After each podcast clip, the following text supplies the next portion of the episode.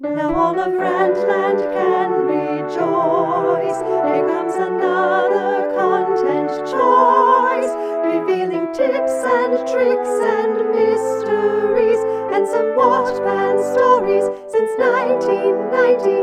They might be dark friends podcast.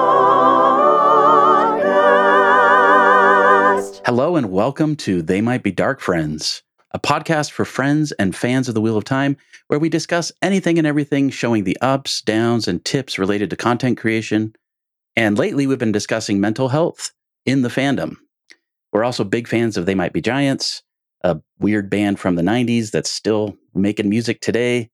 And so we often like to compare a They Might Be Giants song to the Wheel of Time and to the topic of the day. And today's They Might Be Giants song is called Sleep. And let me find the lyrics. Got them here somewhere. Here are the lyrics.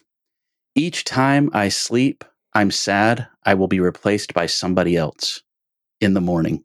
Exactly like me, going around drinking all my drinks, kissing my wife, thinking what I think, making me resentful.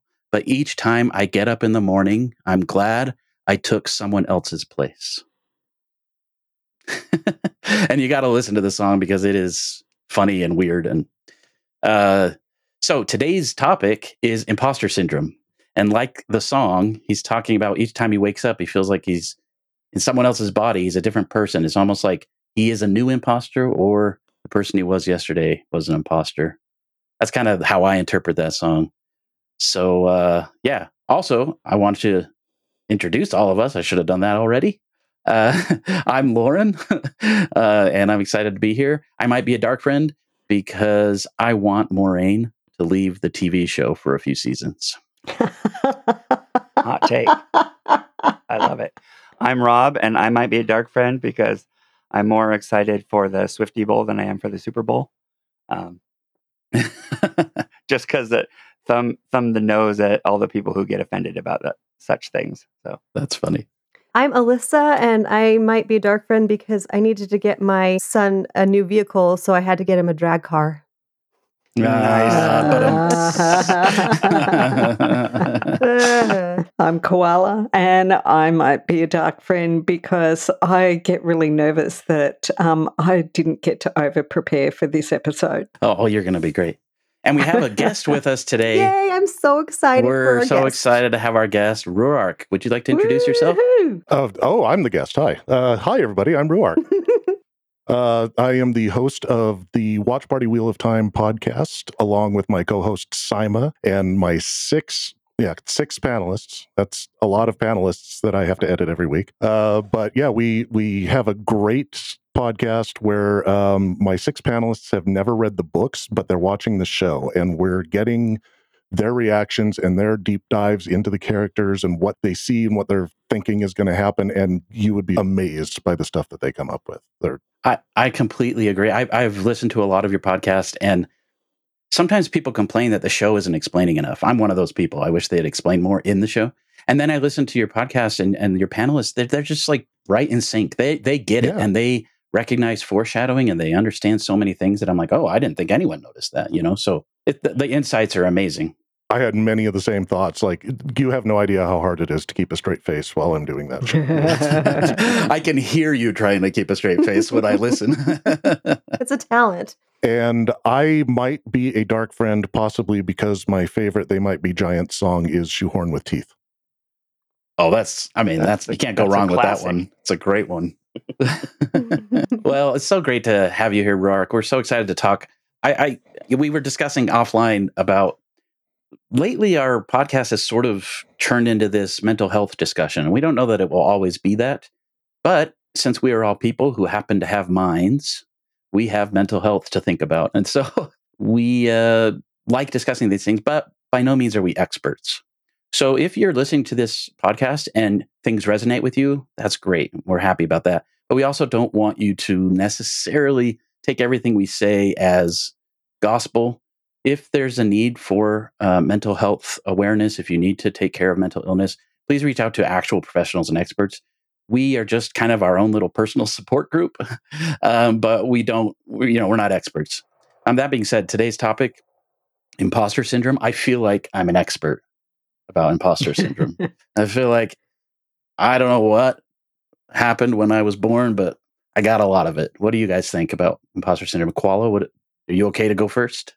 I think uh, that I've resonated with that from really early in my life, even before I had any idea that that was what I was experiencing.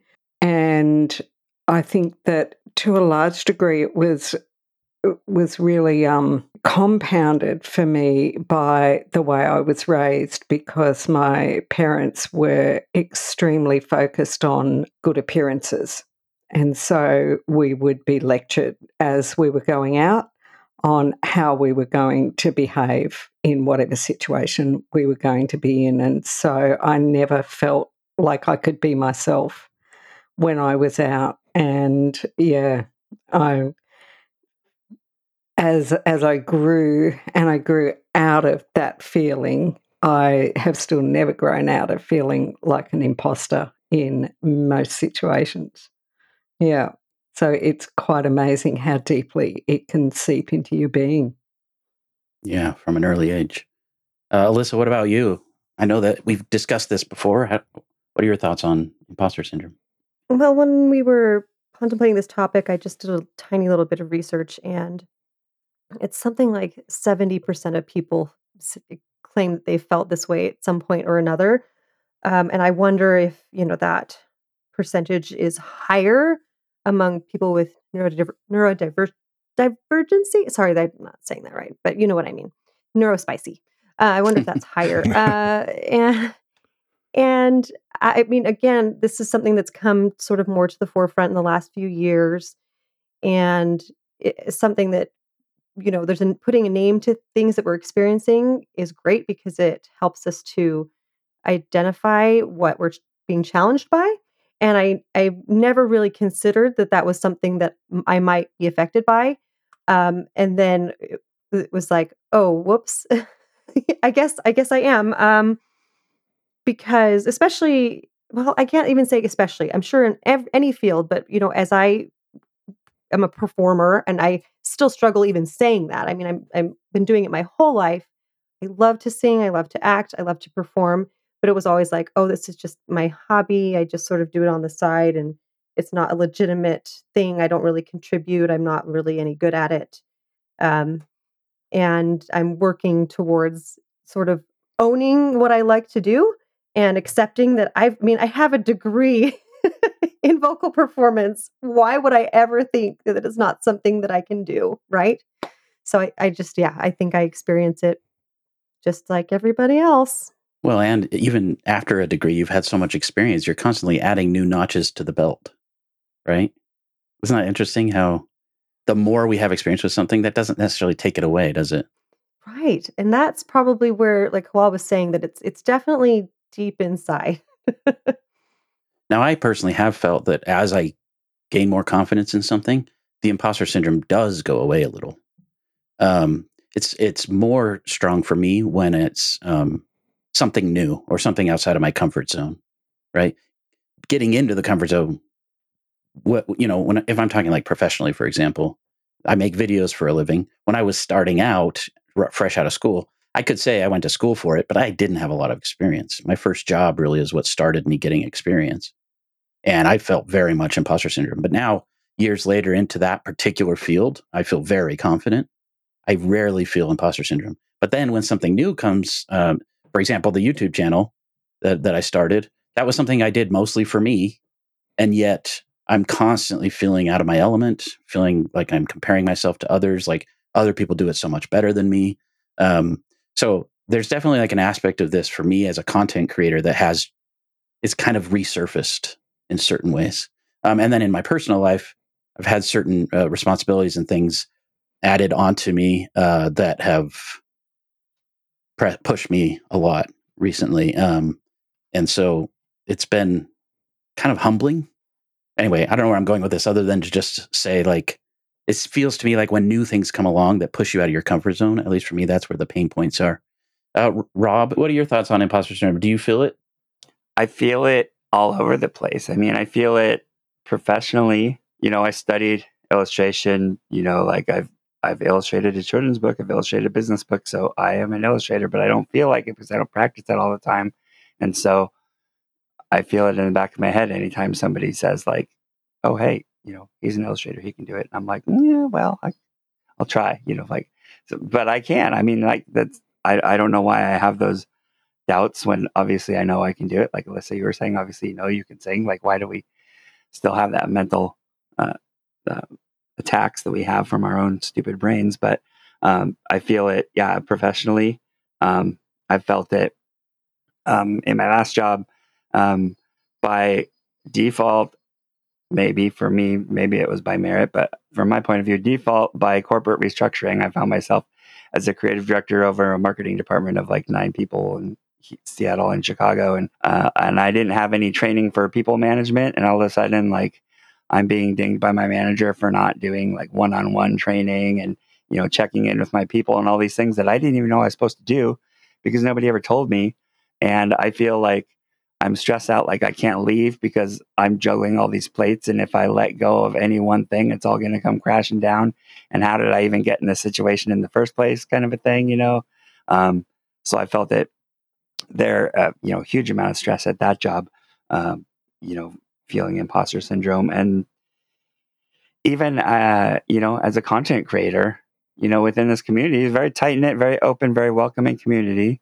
And I know that people love the stuff that I do, but you know like i can't help but think like in the back of my head every time somebody talks online about like you know whether whether it's like you know WotCon or whatever you know they're like you know you could be a content creator. That means you do youtube or you do a podcast. And i'm like but i didn't do youtube and i didn't do a podcast. Am i a content creator?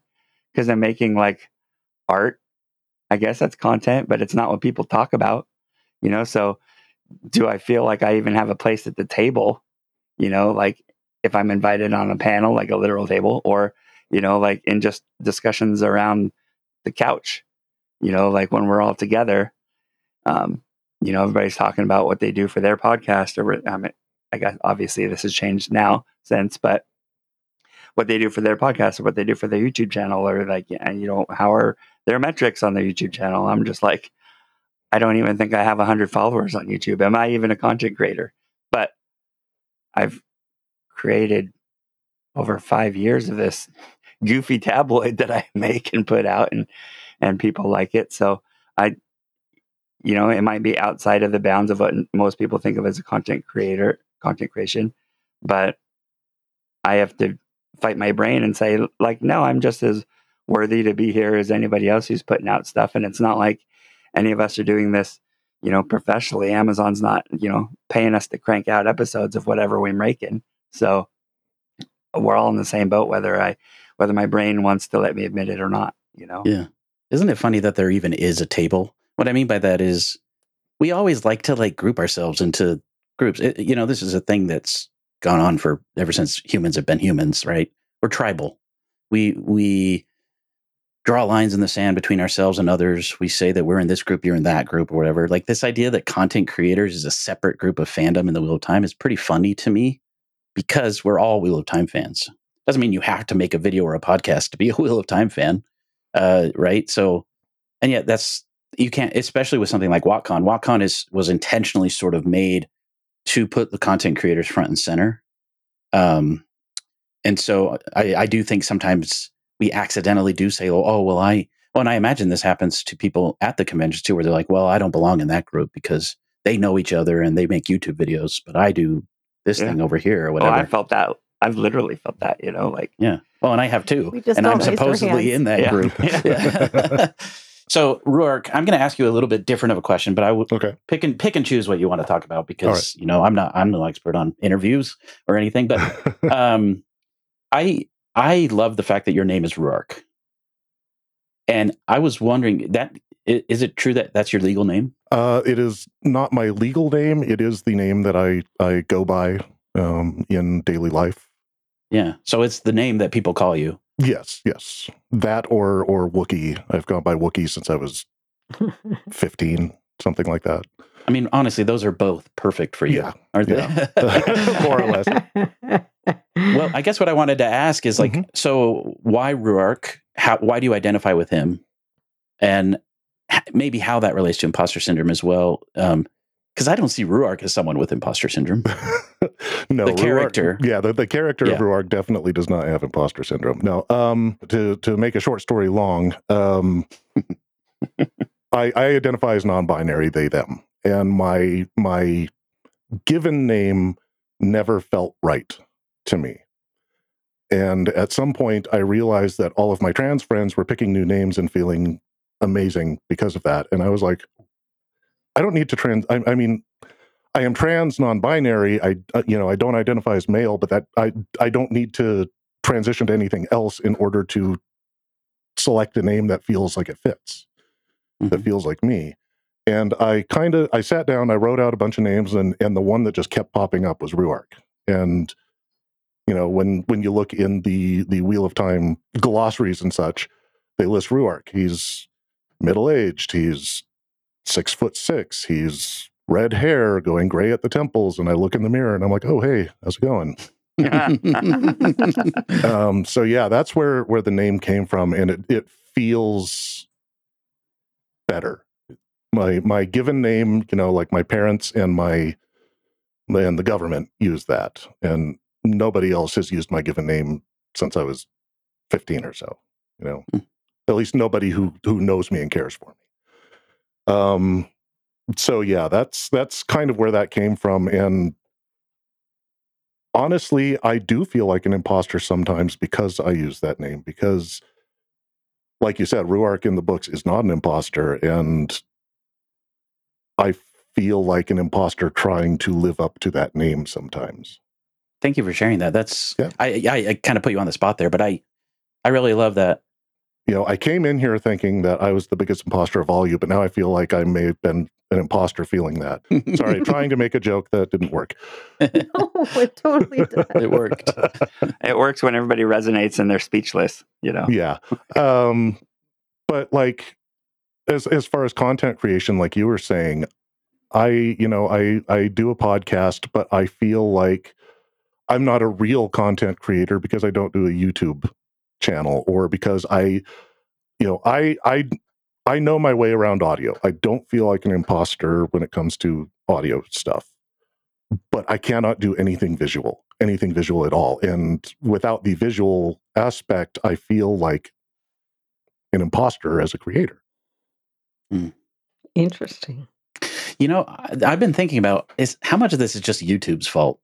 you know what I mean? Like YouTube is probably the best content creation platform to make money. Maybe besides like Instagram if you're a huge influencer or something, but um Yeah, but you know what's funny is like YouTube and like, you know, TikTok and whatever you want to say, like they all started out as like, you know, the grassroots, like you can make videos and get them online too. You don't have to be professional. That's why it's YouTube and not like them tube or, you know, pro tube or whatever. You know, like and- it's that's you. how it started, certainly. But now it's all about chasing that money and chasing Yeah, the yeah. algorithm and chasing this and that. And you know, I was watching a video the other day. I because I do make YouTube videos and because I constantly feel like an imposter about it. I watch a lot of other people who have had a lot more experience on that platform, so that I can learn from them and hopefully, um, you know, improve. And so um, I was watching a thing where somebody said something that really stood out to me. I think it was Bookborn, which is a YouTuber who does uh, BookTube. She Mhm. did a really honest video kind of recently where she just said, "Here's how much money I make on YouTube, and here's everything I wish I'd known that someone said to me when I started." And it's not a big money making thing like you think. And then she went on to like show her the financial statements from YouTube and to talk about all the effort and talk about how much money she personally spent to make her channel. And anyway, one of the things she said that I really appreciated, she said YouTube gamifies analytics. And in other words, they try to get you to want to be better than your last video every time. They want you to feel like an imposter about your own content and to always constantly try to compete with yourself and with others. And so they gamify this. And I've definitely felt that in my own life or with my YouTube channel. And so in recent months, I've cut way back and I felt a lot healthier mentally because I'm not like chasing that. Ah, well, my last video got all these views. I gotta one up it and do it again. And I'm not like looking at someone else in the content creation space, specifically on YouTube, like John from What Up, who I used to feel very competitive with. even though we're good fri friends. I always felt like I got to beat him. I got to get the, the, video out sooner. I got to do this. So there's this weird um, drive that YouTube does. And the other thing I was going to say is um, YouTube isn't any longer for you. it used to be. It's for corporations. It's it's just like everything else. It's turned into a money making machine for advertisers, and sadly, that's that's the way. If you're wanting to make it full time, is what I'm trying to say. That's what it's trying to push. Um, now, if you're just using YouTube to make content and be free, that's totally fine, and it still lets you do that. Alyssa, you were going to say something. I just I, I'd be curious to know how many people who are technically content creators feel like they are content creators. And it might have something to do with a lack of a tangible item because I mean, I still, I'm sorry, I hope that this isn't out of line, but I don't feel like I'm a content creator. I don't have, a, I mean, I don't do anything. You know, I mean, I mean when I did that, um, the panel with you, Lauren, at Dragonsteel Con, I had a placard that said YouTuber, and I felt so stupid because I was like, no, I'm not. What does that even mean? I don't. I anyway, it was. I mean, it was kind of fun, but I also on the on the other hand, it was it was. I so I just kind of would be curious, like how many people out there actually feel like feel like they aren't imposters. I mean, does John from What Up like? Yeah, I totally am a content creator. I mean, I hope so because because they are. But I mean, does everybody have the same struggle, or are we just the, you know the five of us are here today because we discovered that we're the ones who are like, no, I don't do anything. I mean, that's yeah. not true. I mean, I know you guys all recognize. Eh, on one hand, I know we all do recognize what we have to contribute, but then there's just it's like this balancing of like sometimes it's like, oh yeah, I did something that was worthwhile, but then the others, then immediately the balance goes to the other side, and you just like, well, that was nobody cares about this. What was the point of that effort? Yeah, I don't know. Well, that's a good question. I I guess we just open it up to everybody. I was just going to say a lot of this depends on why you do it.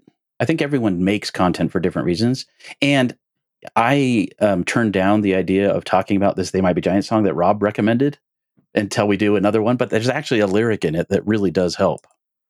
Um, spoiler so this, alert! This is a spoiler alert, maybe for another for another uh, topic. But I this really fits in. It, it's a song by They Might Be Giants called Brontosaurus, and here's just one of the lyrics. It says, "You want to leave an impression. You want to express an emotion. You crave some attention." And for this transgression, You'll be repaid when you fall and you fail and sink into depression. Oh, oh my heart.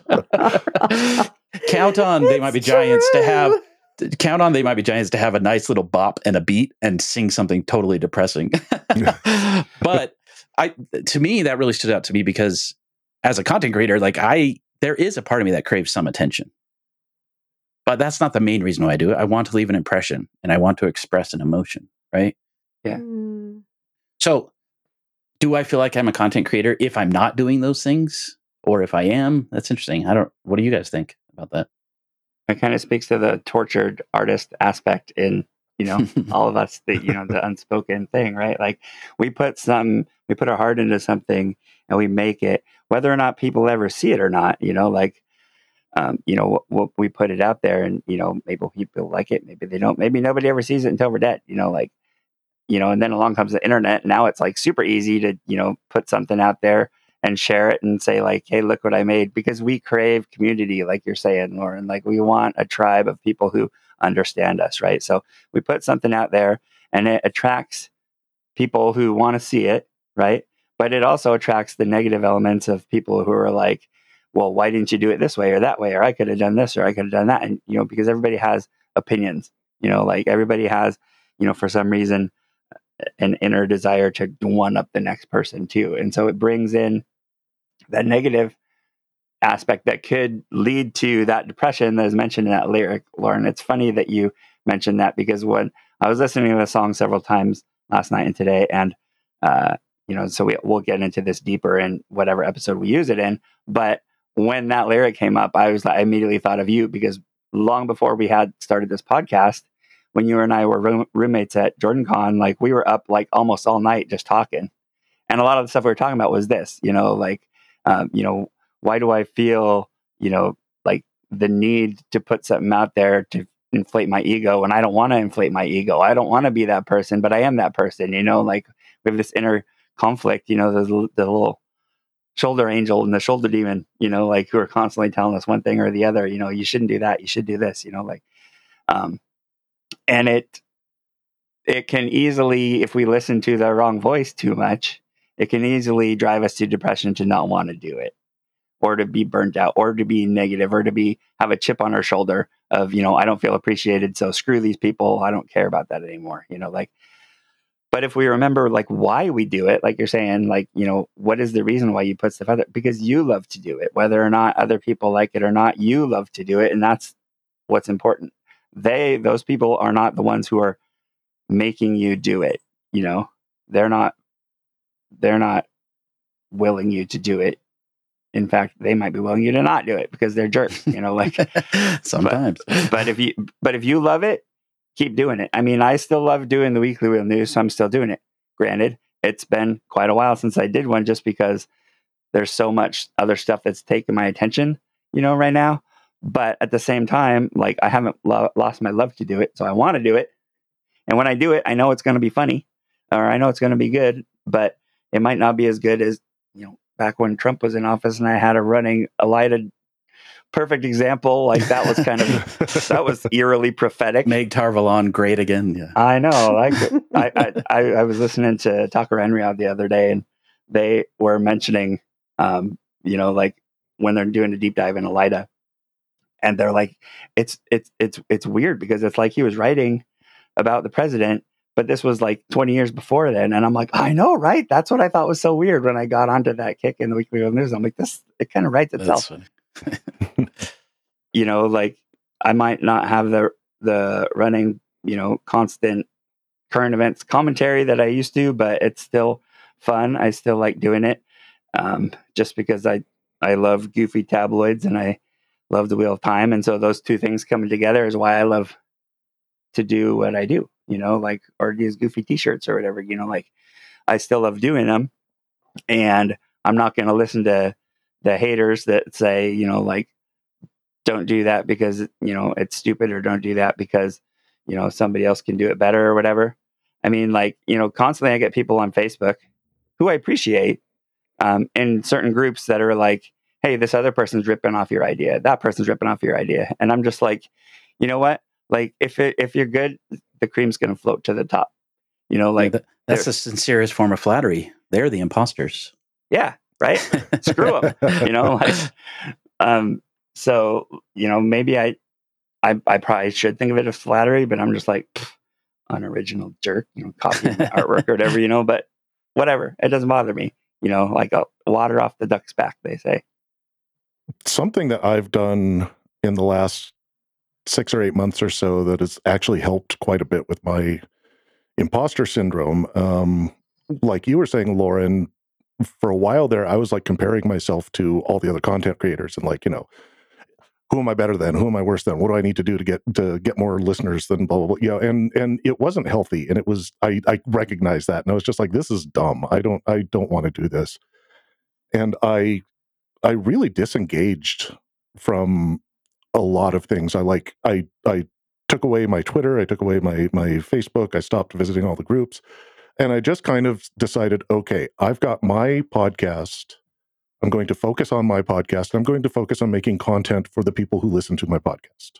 I'm not going to focus on trying to change my content to bring other people in. I'm just going to keep making the content I do, and the people who enjoy that are going to come find me, hopefully.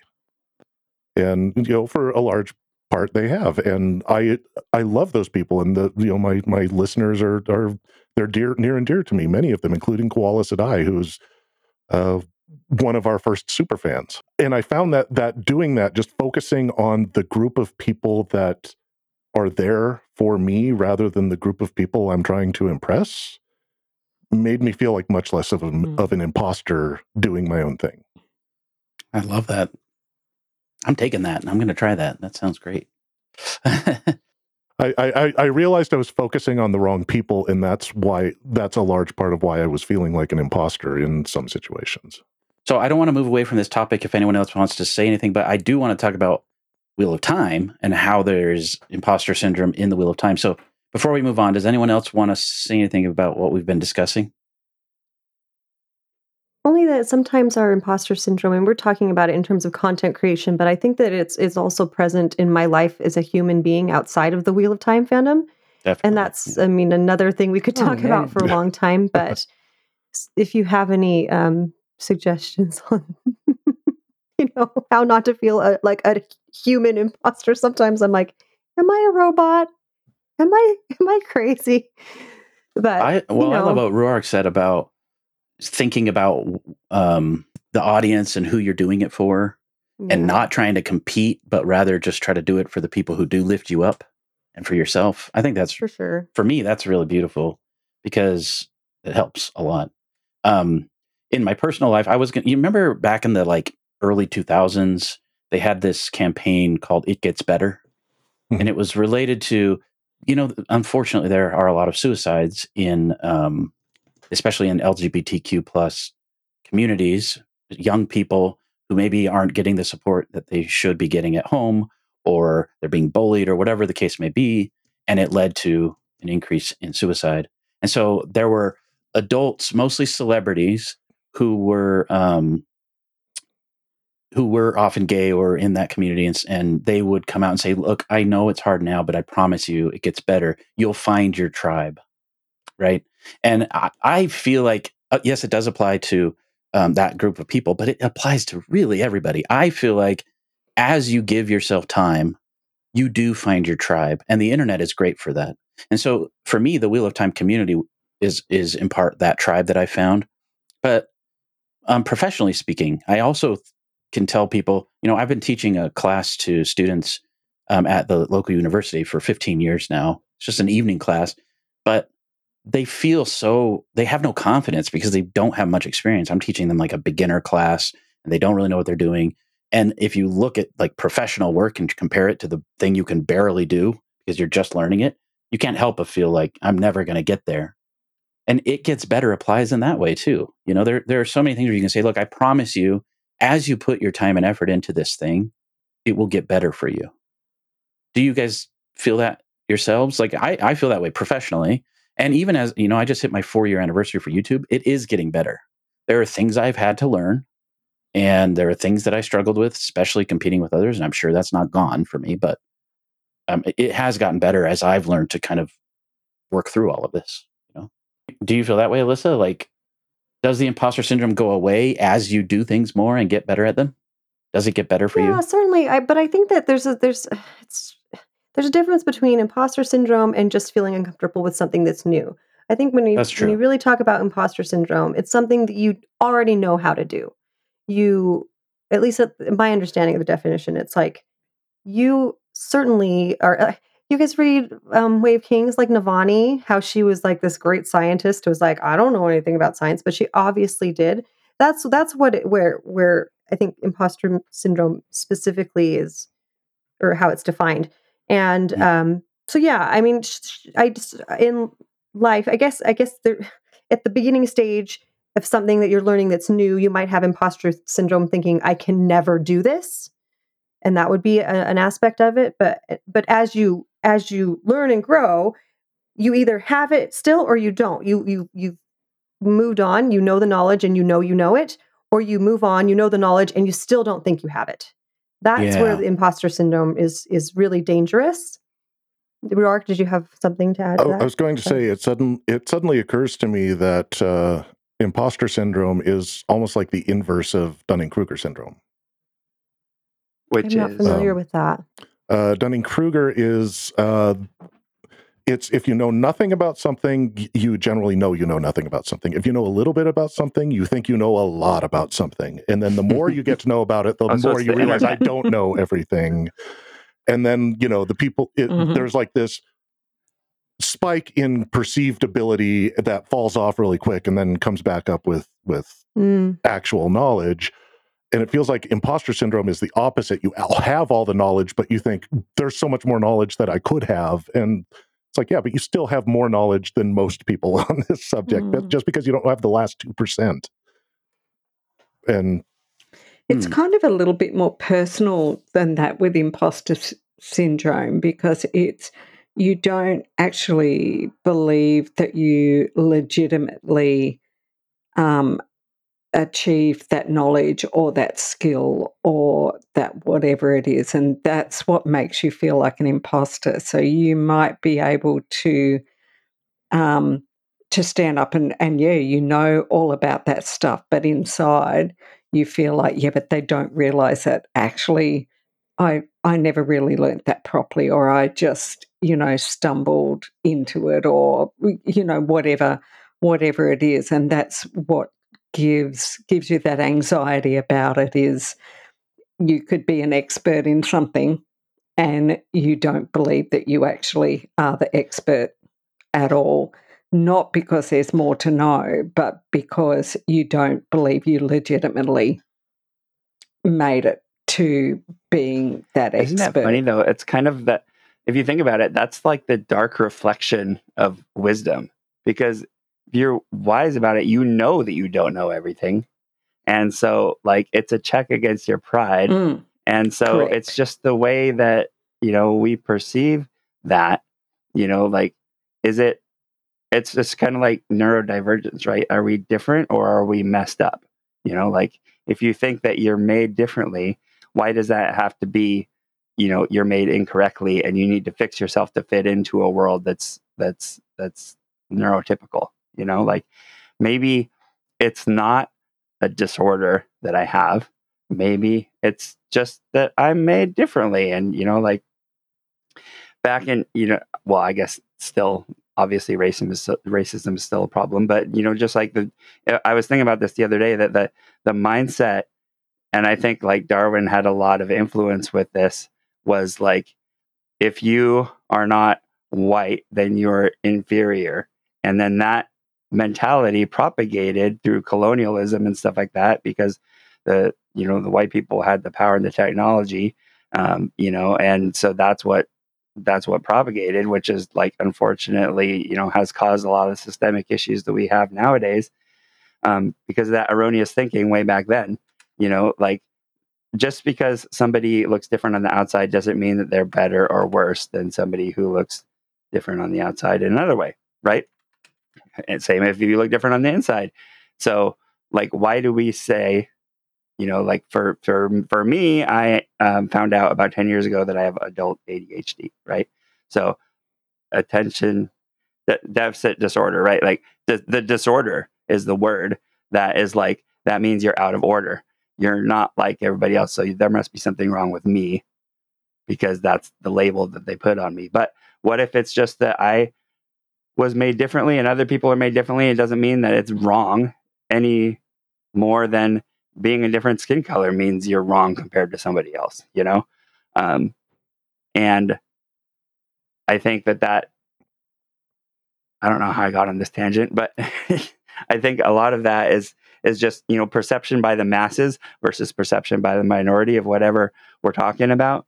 Um, you know like and you know whatever the voices are louder um, those are the ones that people unfortunately listen to I think it's tied in a lot to a sense of self worth too, because if you feel like you, uh, I don't know, if you have a solid sense of your value as a human, you're less likely to m- minimize your accomplishments.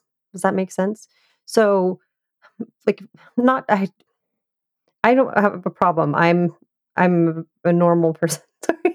I mean, I I'm fine, is what I'm saying. But um, like I sometimes I feel like, okay, well, I was born with a decent singing voice, so that means it's not as valuable as maybe somebody who worked hard. So there, that's maybe where it comes from a little bit too. Hmm. I don't know. That's that's that thing I was just talking about, a feeling that you legitimately accomplish whatever it is. You know, you've got that feeling, oh, it's not as legitimate for me because I was born with a good singing voice. You know, yeah. You know, something I really struggle with and have for all my adult life is what the hell is normal? Because if normal is what I see being portrayed out there as normal, I don't want to be normal. Right? Nor if normal is what is ruling the world and making the decisions that are being made, I don't want anything to do with it.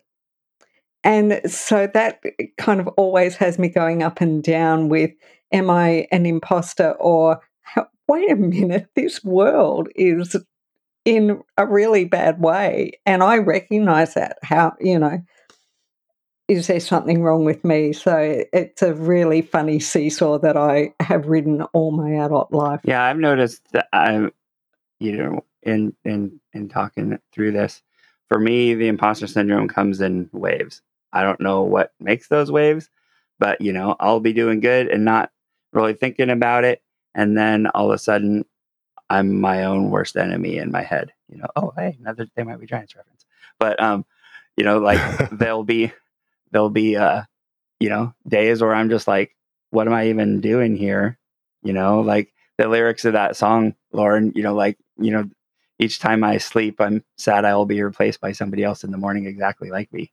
I mean, like I, wow, that is a mirror for how I feel like in my brain all the time. You know, like, um, and I don't know if a lot of that is, you know, something that everybody thinks and feels and it's part of their inner monologue. I don't know if that's something that like it just I feel and I've never really put uh you know words to it. You know, a lot of times I feel and, and I don't know if you guys feel this too, but for me um you know, I'll feel like I'm a passenger or I'm in the back seat of whatever is going on in my brain, you know, like it's so hard to explain, but like I'll be observing what's going on, even though I'm still in control of my body or whatever, you know, like, but I feel like I'm just watching things go by and my hands are off the steering wheel sometimes, you know, disconnected and watching myself from the outside or something like that. Um, I don't know if that's common. Um, uh, I, I, can I've say, as someone who's been diagnosed with ADHD recently as well, mm-hmm. uh, mine within the last couple of years, that is a common ADHD complaint. Yeah, I guess this yeah. disassociating. I think yeah. what they call it. Um, yeah. So I, I mean, like, yeah, it's it's weird because it it ebbs and flows. I mean, you know, for me, uh, my dad, um, when I was 11, I remember like he was diagnosed with, um, you know, at the time they called it paranoid schizophrenia, but later on they changed the diagnosis to bipolar disorder, uh, and then bipolar one. Uh, you know, triggered by you know several you know traumatic you know events in in his life, um, you know, divorce and losing a job and not feeling like he can get back in the workforce and feeling you know ageism and not being able to keep up technology, all these different things, uh, and you know, losing losing the house through the divorce and you know losing custody of of, of his kids, us. Um, you know, all of these different things, like all kind of converged within the space of like a year.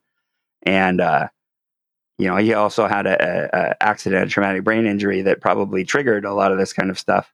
Um, and so, you know, after the age of 11, like I, my, I really didn't have a father figure in my life. I mean, he was, he was there, but he was kind of checked out and battling his own demons and kind of like, you know, uninvolved in, in our lives, except when he came to, when we came to, you know, visit him every other weekend or whatever. But, um, you know, for him, it was bipolar. And I know that that goes in, you know, like in waves, right? Like, um, you know, de- depression and then manic and then depressed and then manic and stuff.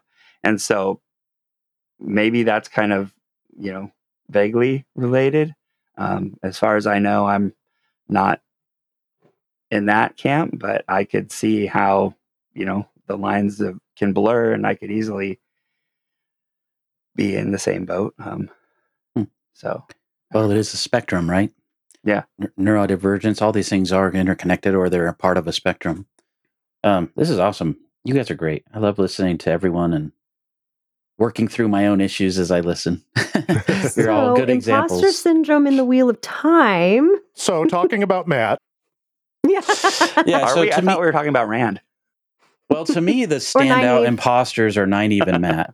Yeah. Uh, yeah and Mat- part of the reason. by, by a long shot, yeah. Yeah. Well, Rhuarc, do you want to explain why you think that? They read the books. Just Yeah. yeah. Well, yeah. uh, yeah, I mean, Mat the entire time keeps saying I'm no bloody hero, but he's one of the biggest heroes out there. He's, as I like to say, he's he's Han Solo. He Yeah. he wants to think he's a ruffian, but when the chips are down and his friends need him, he is going to be the the one that you want to count on. Mhm. And so, you know, him constantly saying, "I'm no hero. Why? Why? uh, You guys should just leave me behind. I'm just a drag on you." And it's like, no, you're probably the biggest hero in the group, dude. Yeah. And, and in the show, they proved that by saying, "Hey, you're a hero of the Horn." You know, Yeah. Yes. So uh, I wanted to say about that the show. It's interesting because you know there are people who feel like the show doesn't get things right. Right in the very first episode of the show, Mat goes into the darkness, faces the horrible winter night madness to find his sisters. He Yeah. is the the uncle who runs into the Where fire. the yeah, where are the girls? girls? He run, he's the uncle that runs into the fire. Like that is Mat, and they got Yeah. that so right Yeah. right from the start. Yeah, yeah. And you know, it is Yeah. hard. You can't do internal monologue in a TV show. And so I agree with you that the way they did it is No. they had Ishi telling him you're nobody. hmm They had Ishi saying Yep. You you were born bad, you're always Everybody bad. telling Everybody. him. Yeah. And himself, of course. And so to see him kind of have that moment at the end of season two and be like, no, I know who I am. I'm really curious how that's going to translate into the future of the story because there's a part of me that wants Mat to forget some of that and continue to discover that. For example, I want him to have a reason to go to the red through the redstone door frames and those Yeah. sorts of things. I want him to continue to think that he's Mhm. not the hero that he is. And I'm curious how they're going to address that. the reason for him to go through the redstone doorways is to find the real memories because those memories that Ishi pumped him full of were, were Yeah, that's BS. good. Love. th- oh, I love That's that. Yeah, good. that's a good But it's point. interesting that those memories then that he's given kind of exacerbate the imposter syndrome though, because then it's like, I'm not a hero. I just have this knowledge that was given to me. That's what we were Uh-huh. just talking about. That's true. So instead of, you know, he utilizes the knowledge, he applies the knowledge, he has that hero's heart, he does all these amazing things, but you can totally see why he would think, "Oh well, I just this was just what was put in my head, so I don't I don't get I don't get to take any ownership of what I've accomplished." And that's I think the key portion of imposter syndrome is not being able to accept what you've accomplished. I love how he also like you know run, you know segue for another episode, but how he masks that by saying like you know oh I must have read it in a book once you know like one other times you know it's very clear that Yeah, he's yeah, like, yeah, yeah. it says Yeah. internally that he hasn't read it. You know, he's always meant to read that book, but you know, Perrin and Rand told or Perrin and Rand told him to read the Travels of Jain Farstrider, and he's never gotten around to it. You know, by Yeah. extension, he's probably never sat down and actually finished a whole book. He's also probably very ADHD. Um, you know, like you know, I, oh yeah. who knows yeah. if he can focus that long, but um, Absolutely. but I love how he ma- how he masked that by saying like, you know, I must read a book once because he doesn't want to tell people like, I got I went to this freaky other dimension and got a download of all these weird things. Yeah. Yeah. so, um, but I love it. I love his so him and Nynaeve especially like the the the disconnect between their internal point of view and like you know how they present outwardly uh, is just fascinating character study to Mm. me and throughout the series. And that's the thing with imposter syndrome is Mat was standing there, he blew the horn, he realized he was a hero. They've all gone away. So of course his imposter syndrome is going to take back over. That you know, achieving one thing does not make imposter Right. syndrome go away. No. You know, I was talking to um, my son's partner yesterday, and I, I don't know how the conversation got going, but I was sort of saying I've lived many lives, and I started talking about, you know, from what I first studied when I left school and different things I've done. And she was just like, wow, you have done so many things. And, you know, and I sort of think it, it's funny how, uh, you know, I view myself and my achievements, but when I was sort of stringing it together, it's like, yeah, I guess I have. But that's, you know, but that's not how, that's not how we feel. And, and it comes back again to that total disconnect between what we can know logically in our heads and rationally and what um, that internal heart voice is pumping through us, you know, with things that we're feeling. They can just override every single thing that we might actually, you know, know with our thinking brain. Mm. you know the show has done a really good job of you know fleshing out backstories or giving characters more depth than than we ever thought that they could use. You know, um, and you know really building stories where you know we didn't have that much of a reason for you know in the past. And so like you know Nynaeve with her with her background and with her parents and being you know stuck in the basement not being able to help. And now she feels the need to to help everybody because she couldn't and she felt trapped back then. I would love to see and i don't know if this is going to happen but i would love to see if uh you know they give uh Artur Hawkwing you know some more screen time and to find out if he had imposter syndrome in building an empire and how he felt about it. Um, you know, like because I think that would be pretty fascinating. You could do an entire series about Artur Hawkwing, couldn't you? yeah, or, It or could you be know really maybe fascinating. maybe they go to that in Mm. the movies they're Mm. making or something. I don't know, but I just think that would Mm. be super interesting. I feel like the show really clearly showcased Nynaeve's imposter syndrome in season two. And I know a lot of people did not like how Nynaeve was shown. But I think that they really showed her internal dialogue to us by the way she was, you know, her P- I mean, her PTSD from season one was uh, has just been forgotten by so many people. What she watched at that battle, and then her, you know, her saying nobody should have that much power. So, you know, she's got this whole mix of imposter syndrome and extreme PTSD. From season two, also. Yeah. yeah, Yeah. yeah, that's what I'm saying. From season two is when she really, it really comes out clearly um, because of all she went through in season one. That just keeps getting, you know, built on, like with her her testing, and then she watches um, die because she made the mistake, and her little bit of power was too much and got them caught out. You know. Um, it's just I I just think that they are showing those things that we know about Nynaeve so clearly without you know having to try and show internal dialogue it's all being shown by you know externally in oh, such a striking way I think Yeah. so many times people are negative toward the show because they make a snap judgment just based on what they've seen. When you you have to remember, like you know, this is the long game, right? Like Yes. this kind of Mhm. stuff, you know, builds and builds, and you're going to see the same kind of issues that you could see, like with a few paragraphs of of of exposition from somebody's in their head in a book.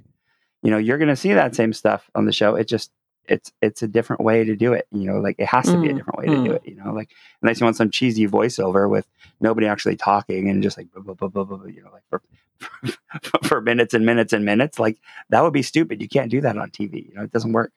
Another character, and this you might think I'm totally off track here, that might have imposter syndrome from the books was Moghedien. Oh yeah. Oh, My favorite. There's a reason Oh, she do hides in the shadows. yeah. Yeah, I mean, eh, because none of her accomplishments as a Forsaken were like bold and in your face like a lot of the other ones, and she's all you know, kind of. I mean, it could have just been a that's a personality thing, but I wouldn't be surprised, especially when she gets captured too. Sometimes I just you know, kind of got some hints that maybe like Oh yeah. she would have felt inferior, or, or I mean, Yeah. of course, when I say accomplishments, I mean like horrible deeds.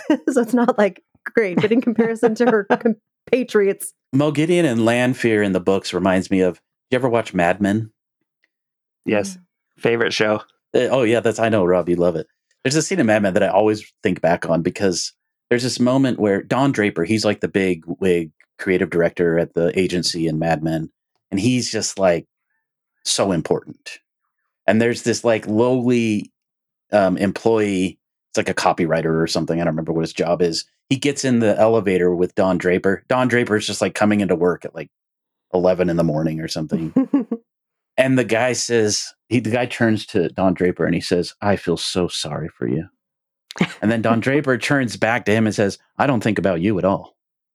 Yeah. And to me, that is so cutting, but that's so like sometimes I like have thoughts about someone that I perceive as better than me or that I compare myself to, that's totally Moghedien and Lanfear, right? She, I don't know that Lanfear ever thinks about Moghedien when we see Lanfear, but Moghedien's always thinking about how she's better in the world of dreams than Lanfear is, right? She's she's always like comparing herself in that way. So that's really interesting that you mentioned that. that that's what made me think of that. Well, I know it's not a Mad Men podcast, but like if you watch the show, you will find out like Don Draper, like the main character, huge imposter syndrome.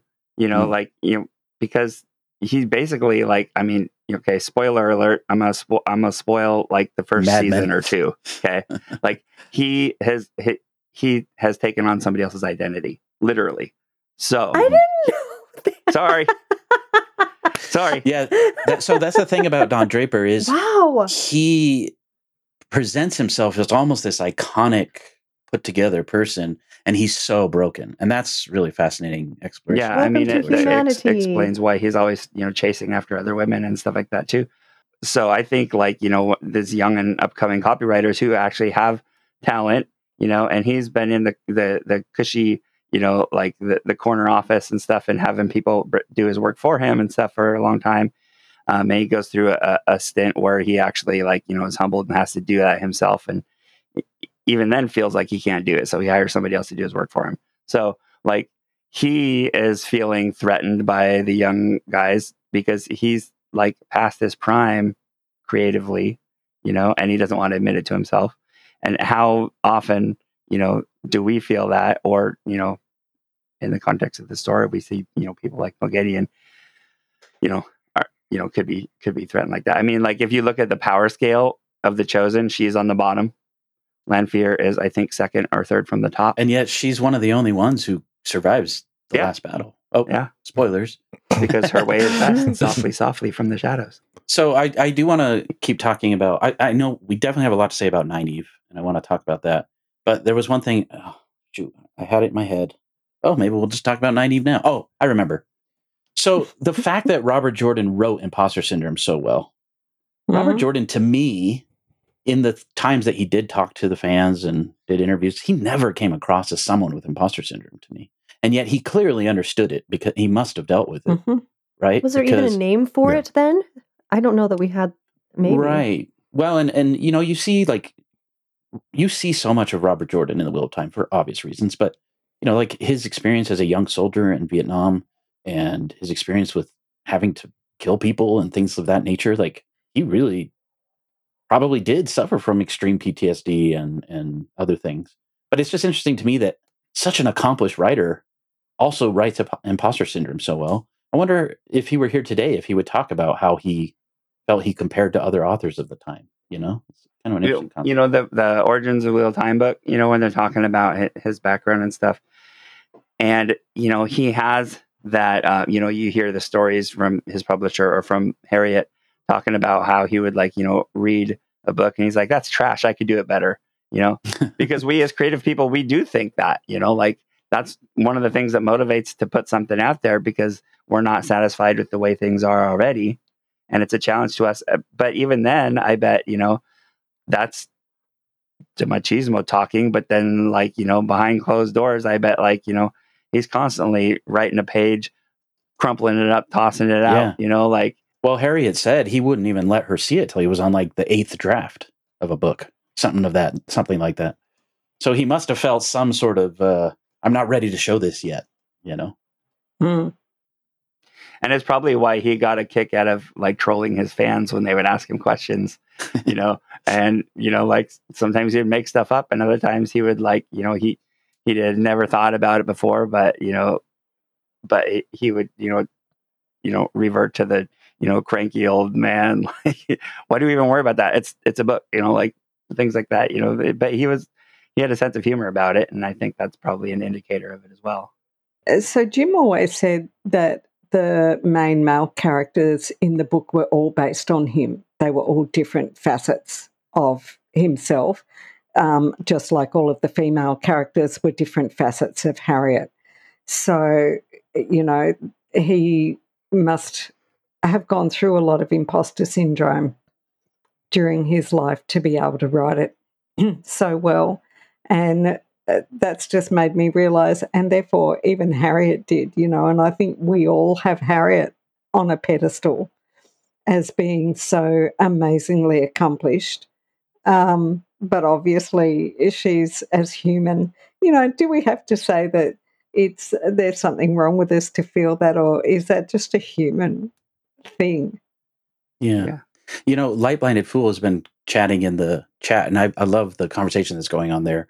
But Yeah, it's been it's been brought up a few times that you know people who are sort of past feeling, or people who maybe are even psychopaths or sociopaths, or people who it, it's funny tend to be in leadership positions.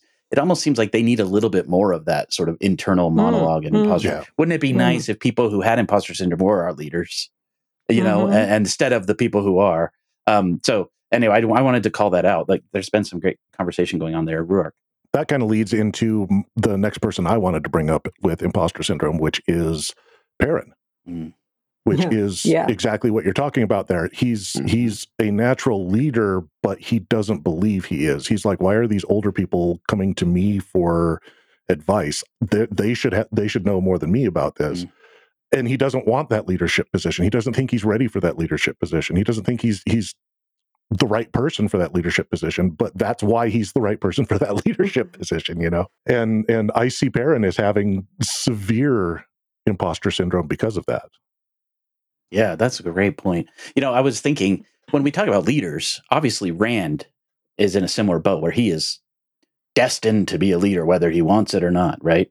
And one of the jokes that's a constant joke in the books is when you're in Rand's mind, he thinks Mat and Perrin are better with women, and when you're in Mhm, mhm. Mat's mind, he think you know, I, and that's hilarious because that in, in and of itself is kind of imposter syndrome. Like they don't think they are as good as others. Um, but so uh, someone I can't remember who was talking about this, but during our conversation, um, I wanted to talk about sometimes we do have moments of clarity.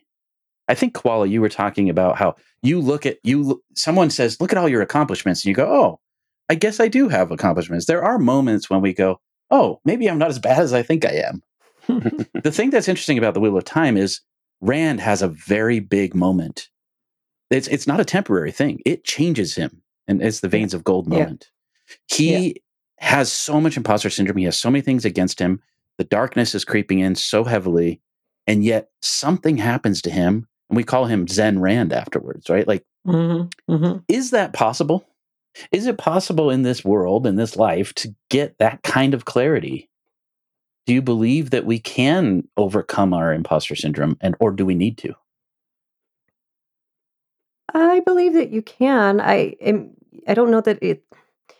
It's going to be an an internal development that you can do on your own.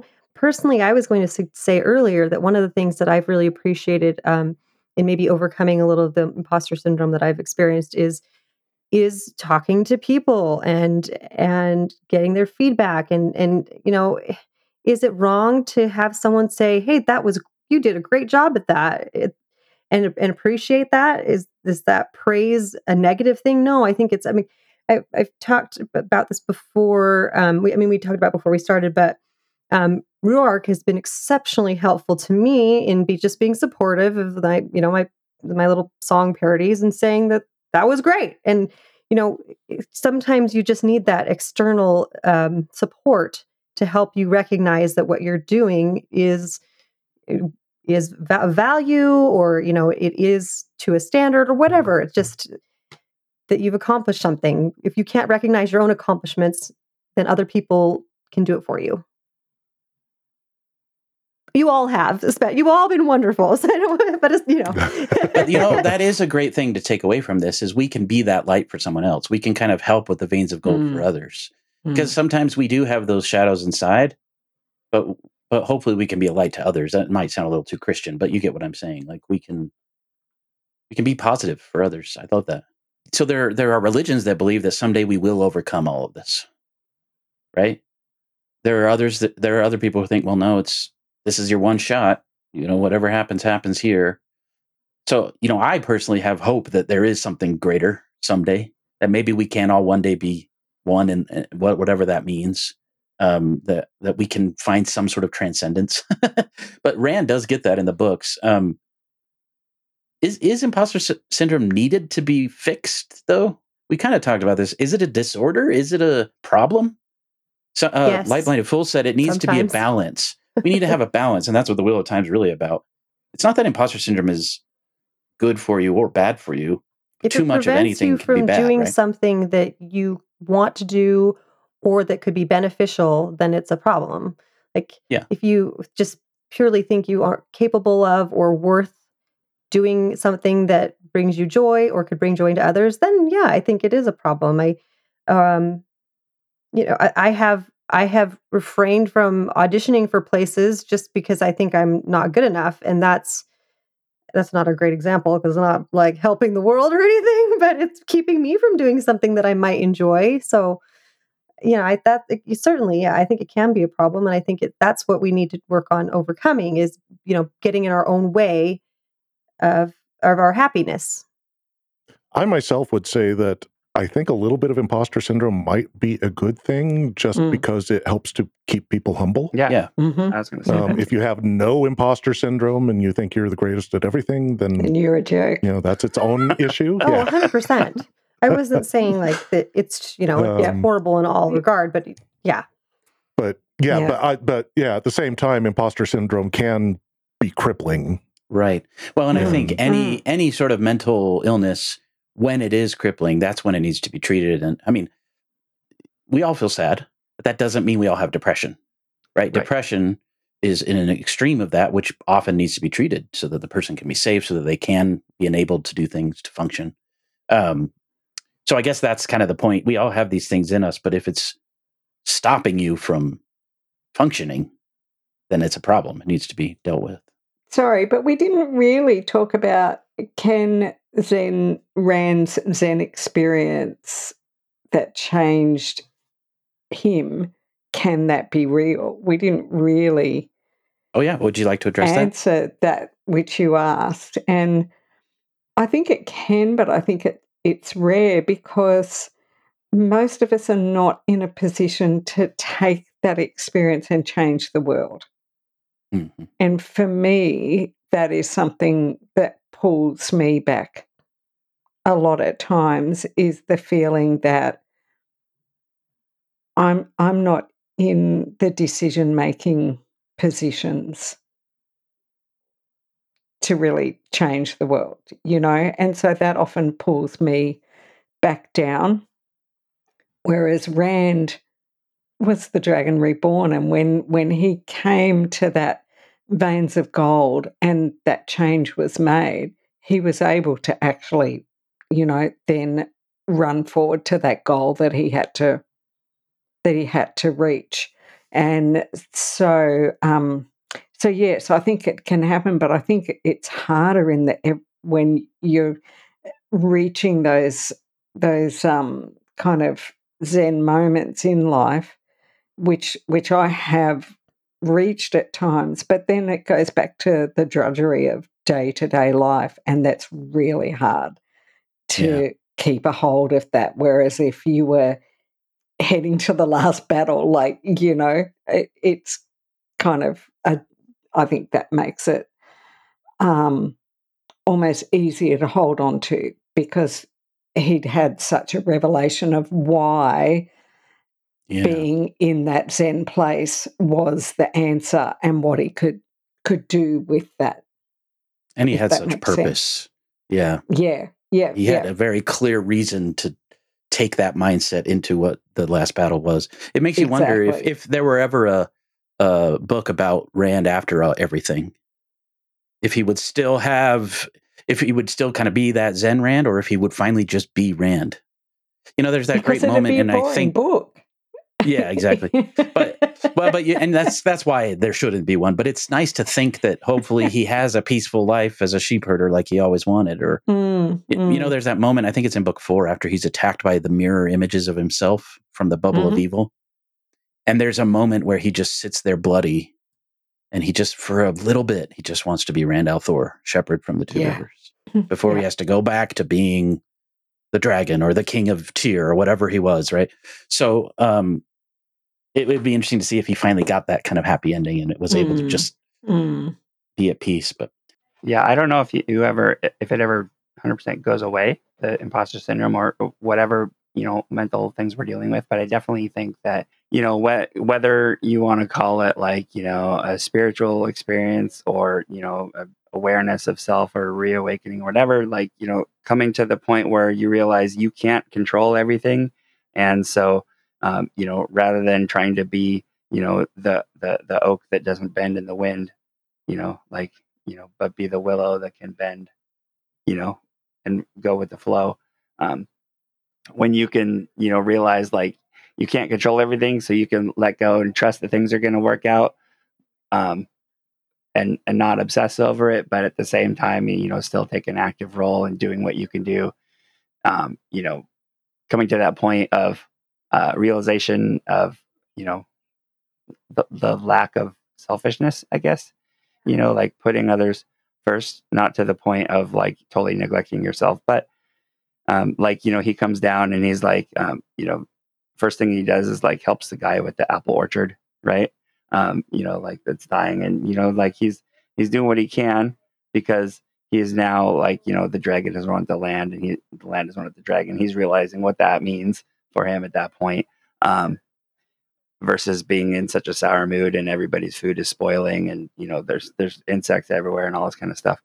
I think it's you know like we can have those kind of experiences on a smaller scale, you know like obviously we're not Right. like you know being tapped on the shoulder and oh by the way you're going to save the world kind of a thing but you know we can do our part in saving the world and every little interaction we have with somebody you know like to you know bring joy or to listen to somebody or to you know um, you know give them a hug when they need it or to you know just listen when they need it or um, you know to help them if if you know something's happened and you know they they they're in need um, you know we can you know change the world even a little bit and a little bit is enough to change it a lot because that's the whole butterfly effect you know like you never know what little thing you're going to do is going to inspire somebody else. It's going to inspire somebody else and inspire somebody else to you know macro changes that we never even realized were coming or that we'll probably never even realize we were a part of. But it doesn't Yeah. matter. We don't need to know the end thing. You know we can just choose to to do the right thing for somebody in those little Right. moments Yeah, I've always thought about my circle of influence, like what what difference am I making in the world? And for a long time it was just me. Then it became me and my wife and, and our children and my friends and a few people around me. That circle of influence, generally speaking, is still very small. But if we can make a difference there, that's really the best we can do. Those, you know, we don't have to be Dragon Reborn to be a positive change in, in others' lives, right? Um, so I I do want to be I do want to be thoughtful of everyone's time. Um, can we just talk about Nynaeve for maybe like five minutes? Because I feel like Nynaeve is the most imposter syndrome character in the books. you actually think you can do it in five minutes Well, I'm not going to say anything. I'm going to let you guys talk. that's who does it um, if that's okay, I would- I just want to talk about Nynaeve a little bit. I mean, sh- she was thrown into this role at a young age, and Mhm. everyone was telling her she's too young. So she felt that somewhat inside. She looks too young on the outside. Yeah. The way she acts uh, is very different from the way she thinks, which I find really funny and fascinating. I know, Koala, you've talked about Nynaeve before. Do you have any thoughts about that? I do. I have quite a lot of thoughts about Nynaeve. Um, It can be 10 minutes if, if everyone's okay. Yeah, no, no, no, no, no. And and with when we do the masking episode, I particularly want to like talk then about how Nynaeve masks her imposter syndrome. Whereas at the moment, um, we we've got just the fact of that imposter syndrome, you know, that she's going through, and there's there's a lot of layers to it, and I liked the way the show brought in the very early layer through her test of what it was like for her as a child when the parent now now as a child she was younger than she was in the test right? But i believe that that was quite um, an important start of her imposter syndrome was that you know that her parents were killed and she was left behind so um there's a little bit of a survivor guilt built in to that imposter syndrome, you know, that she's got. And it would be, it would appear to me from my reading of the books that the wisdom who raised her had complete faith in her all the time. But that's a really interesting thing about imposter syndrome is how internal it is. So no matter, you know, how much that wisdom was raising her to be her apprentice from a, you know a, a younger age than I would imagine wisdoms normally begin an apprenticeship.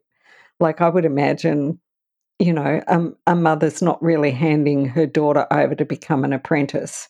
Wisdom until she's well in her teens, but she was being, you know, she was being molded to that job from very young. And yet she still always had that imposter syndrome eating at her. Um, and then, of course, the fact that her age was slowing from teens just exacerbated that because part of her original imposter syndrome was, you know, that um, the external influence was all those, you know, rotten men telling her. Because it seems like the women were always accepting her. And it was really the men who were the most um, negative about her being wisdom. Because I, does anyone remember in the books any of the women in the women's circle not accepting Nynaeve's wisdom? True. I don't think there was the same resistance.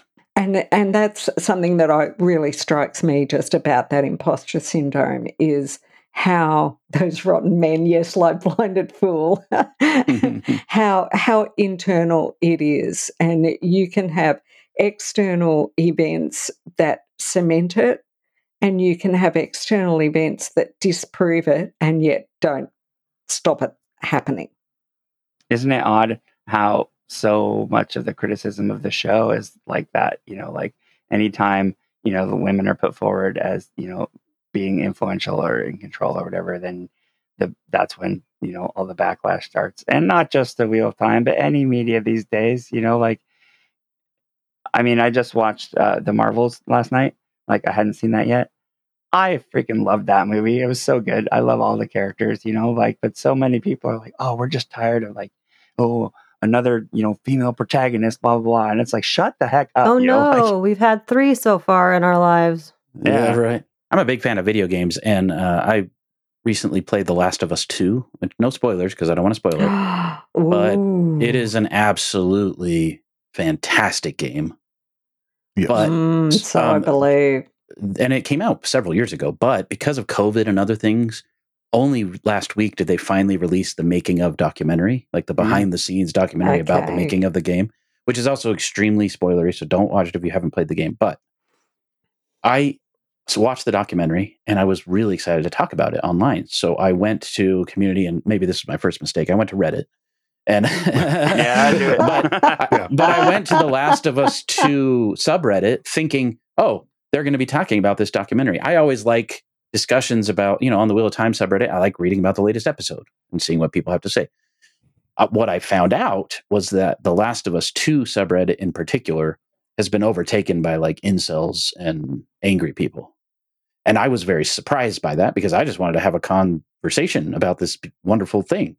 And so then I went to the Last of Us subreddit and found out that there's like a division. The Last of Us subreddit is about the games and people who like them. Mhm. And the Last of Us 2 subreddit is for people who hate the game so much that they and they just want to complain about the female protagonists and complain about all these things. Do they call them the infected? They should. Like we call the, the book cloaks? The book close, yeah. Anyway, I was very surprised by that. And you know, even with the there was a Wheel of Time subreddit that was banned because people were being so harsh. Mhm. um i don't know where i'm going with this i guess i just wanted to say that i've been seeing this recently and i'm like i'm always surprised that there are people that are this like upset about things like women being in power or whatever I, it always i always forget that there are a lot of people who have really strong feelings about this stuff And uh, obviously, this was going on 30 years ago when Robert Jordan wrote the books, 40 nearly, right? Boo hoo! So- you don't see yourself on screen anymore. Like That's so weird. Yeah. you, you, you've had it good for hundred years. It's not even that they don't see themselves on screen anymore. It's that they don't see the, as much of themselves on screen. They are Yes. the only ones on screen. Yeah, that's it. Yeah. Alyssa's biting back words. I can see it. Do you want to say something, Alyssa? No, no, no, it's fine. I will say, um, well, as always, thank you guys for this discussion. We could go on and on. I love talking to all of you. Thank you, Rhuarc, for joining us. Well, Thank you for having me. Could we maybe have like final words if anyone wants to say anything? Rhuarc, if you want to plug your uh, podcast one more time. Well, I'll plug Rhuarc's podcast. Watch Party Wheel of Time is amazing.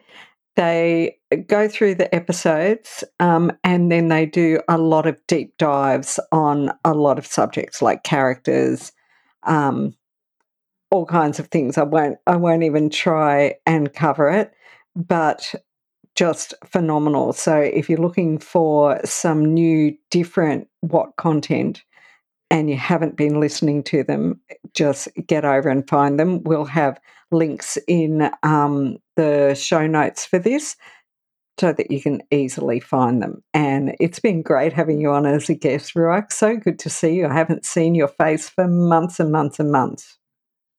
Yeah, almost since WoTCon, I think. Pretty much, yeah. Yeah. Yeah, it's been wonder- wonderful seeing your face again. And thank you so much for all the kind words about the podcast. Um, I have to say about my own podcast, it, it's it's not about me. It's about the panel, and the panel are amazing. They're they They are. they see through to the core of these characters in ways that a lot of book readers don't Mhm. and and it's amazing to watch i'm always in awe every discussion that we have how much they they know how much they see just the other day um, i'm not sure if this episode has been released yet or not but uh, we were discussing the character of Verin, and and somebody brought up the idea of you know what would be really funny if is if somebody was like a triple agent and went went to like get info from the dark side and bring it back to the light. And I, I'm That would be. Just biting your tongue. so yeah. I mean, they are right on top of this stuff. Well, can I just say you're also a wonderful moderator. You really know what questions to ask. You know how to. I, I don't know. It's just phenomenal all around. You you're all great, and you do a really good job of um, kind of encouraging that discussion and bringing out those things too. So it's not just them. Don't want you to have imposter syndrome. I just want to add too that that Rhuarc is just a stellar person all around. Feel privileged to have met you and the support that you've given me and other members of the community. I just really appreciate it. Um, also, not to be like a weirdo or a fangirl, but just your voice. Your voice is amazing. I just love listening to you talk. So, well, really, thank, thank you. you so much for being here. yeah, it really has been great. Well, I, I am a, a huge fan of yours as well, Alyssa. I love all of your all of your songs that you do. They're all amazing, and I wish I had half of the the ability to make a video that you Well, do. we're going to work together. At least that's my dream. I need somebody to make videos I want to make a video for you so bad. I would love to see that collaboration. You have to. I know there was a time, sometime last year. I can't remember if it was pre WoTCon or post WoTCon. We we all met in Salt Lake. Those of us who live in the area and went to dinner. Mhm. And um, Rhuarc, you I think it was actually before WoT Idol last year. You mentioned that you had a Yeah, yeah, fun was. idea cooking and then you weren't able to finish it. Is that still something you intend to do? Yes. Oh, um, I, I've decided that's I'm not going to use that for uh, WoT Idol. I'm going to get that recorded and get somebody to help me with a video to make it as good as possible. So maybe not me. No, no, no. No, no, no definitely. definitely. you.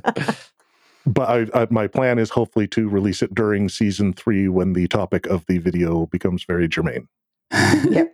Love it. By the way, and Koala has been doing a lot of great parodies lately and honing her skills in that r- regard. And she's great at making Yeah. videos too.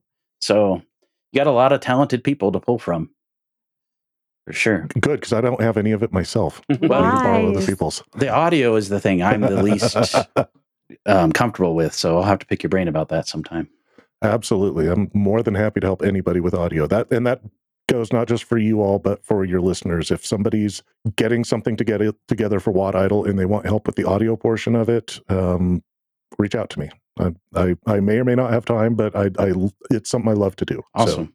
That's actually a really great great point. And one of the things I want to encourage in the next WoT Idol is encouraging more collaboration, especially in that sort of sense when people need technical help. Like let's Yeah. Yeah. help each other. That's the point, right? So um Yeah. awesome. Uh Rob or Koala, did you want to say any last words or plug anything? No, not me. actually, actually, I want to I want to plug something for Rob. Oh. I want to I want to plug the uh, new creations by Jen store where all of Rob's amazing merchandise can be found, Oh, thanks.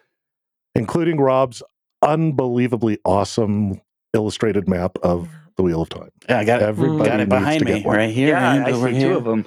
I finally put them both up. And I have a reason for plugging your store. I want you to sell a bunch more of those maps so that you finally get around to making the Aiel Waste map. Oh, yeah. Mm. Yeah, that's on the that's on my on my next to do list because you know I've I've I've been thinking about it and I'm like hmm, you know I could just like you know crop down the one I already have and kind of blow that up, but I really want to you know deep dive into it and make it new, make it like its Mhm. own detail more Oh. detailed.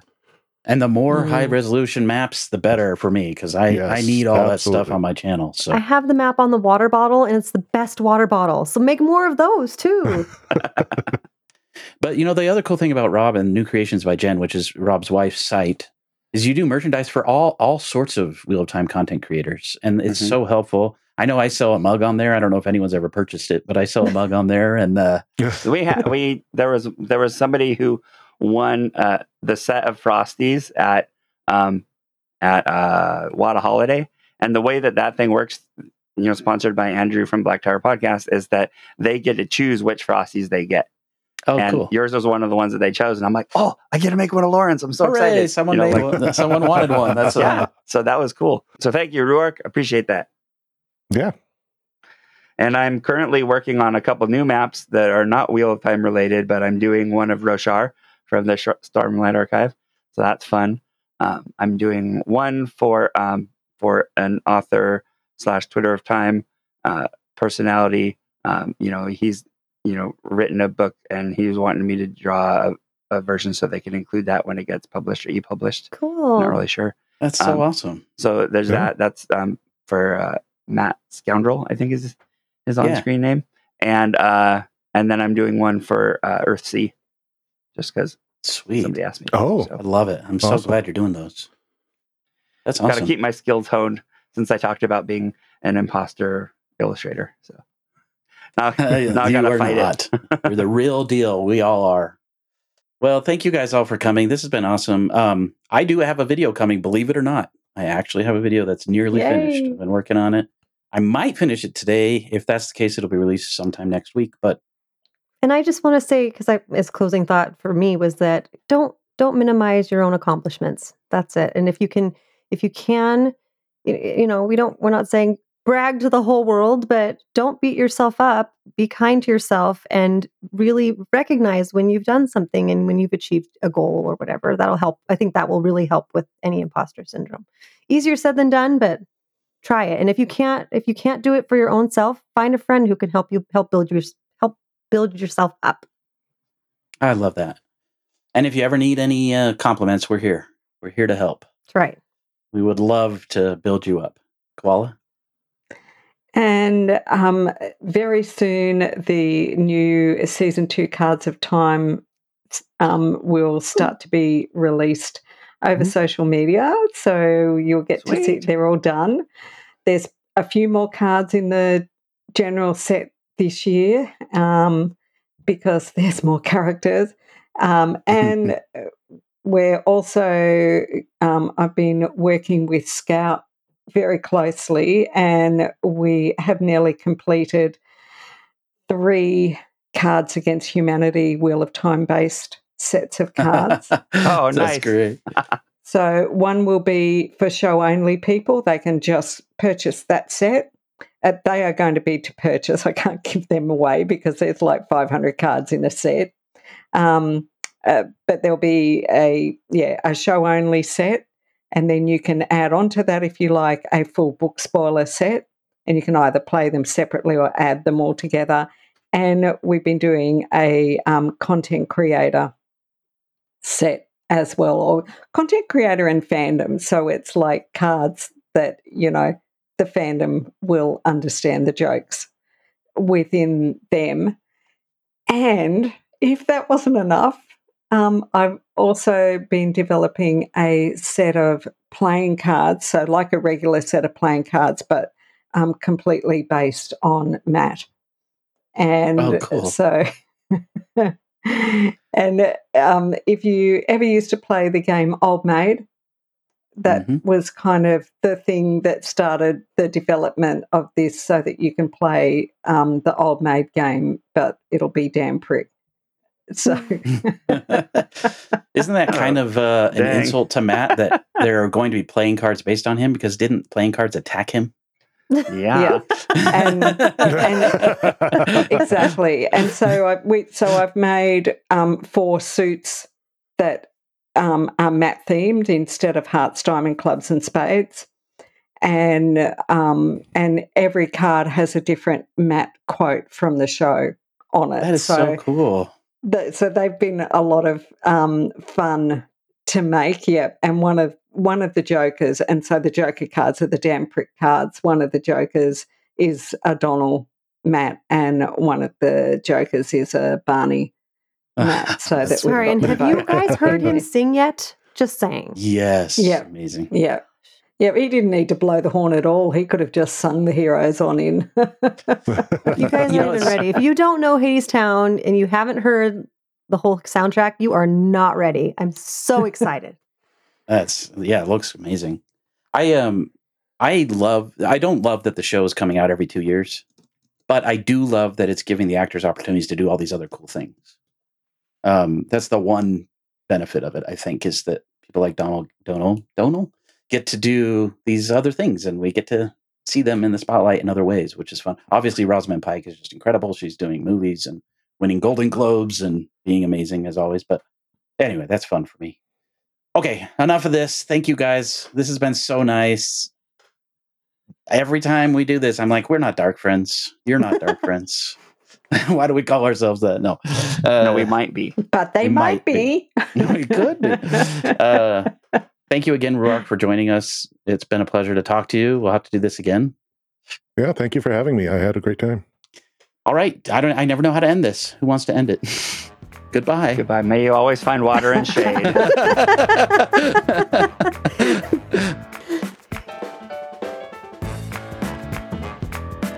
Thanks so much for listening.